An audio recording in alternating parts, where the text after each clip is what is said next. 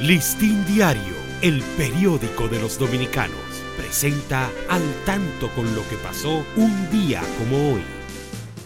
20 de septiembre de 1889, nace en Santiago el licenciado Rafael Estrella Ureña, presidente de la República en 1930. Su fallecimiento se produjo cuatro días antes de cumplir sus 56 años.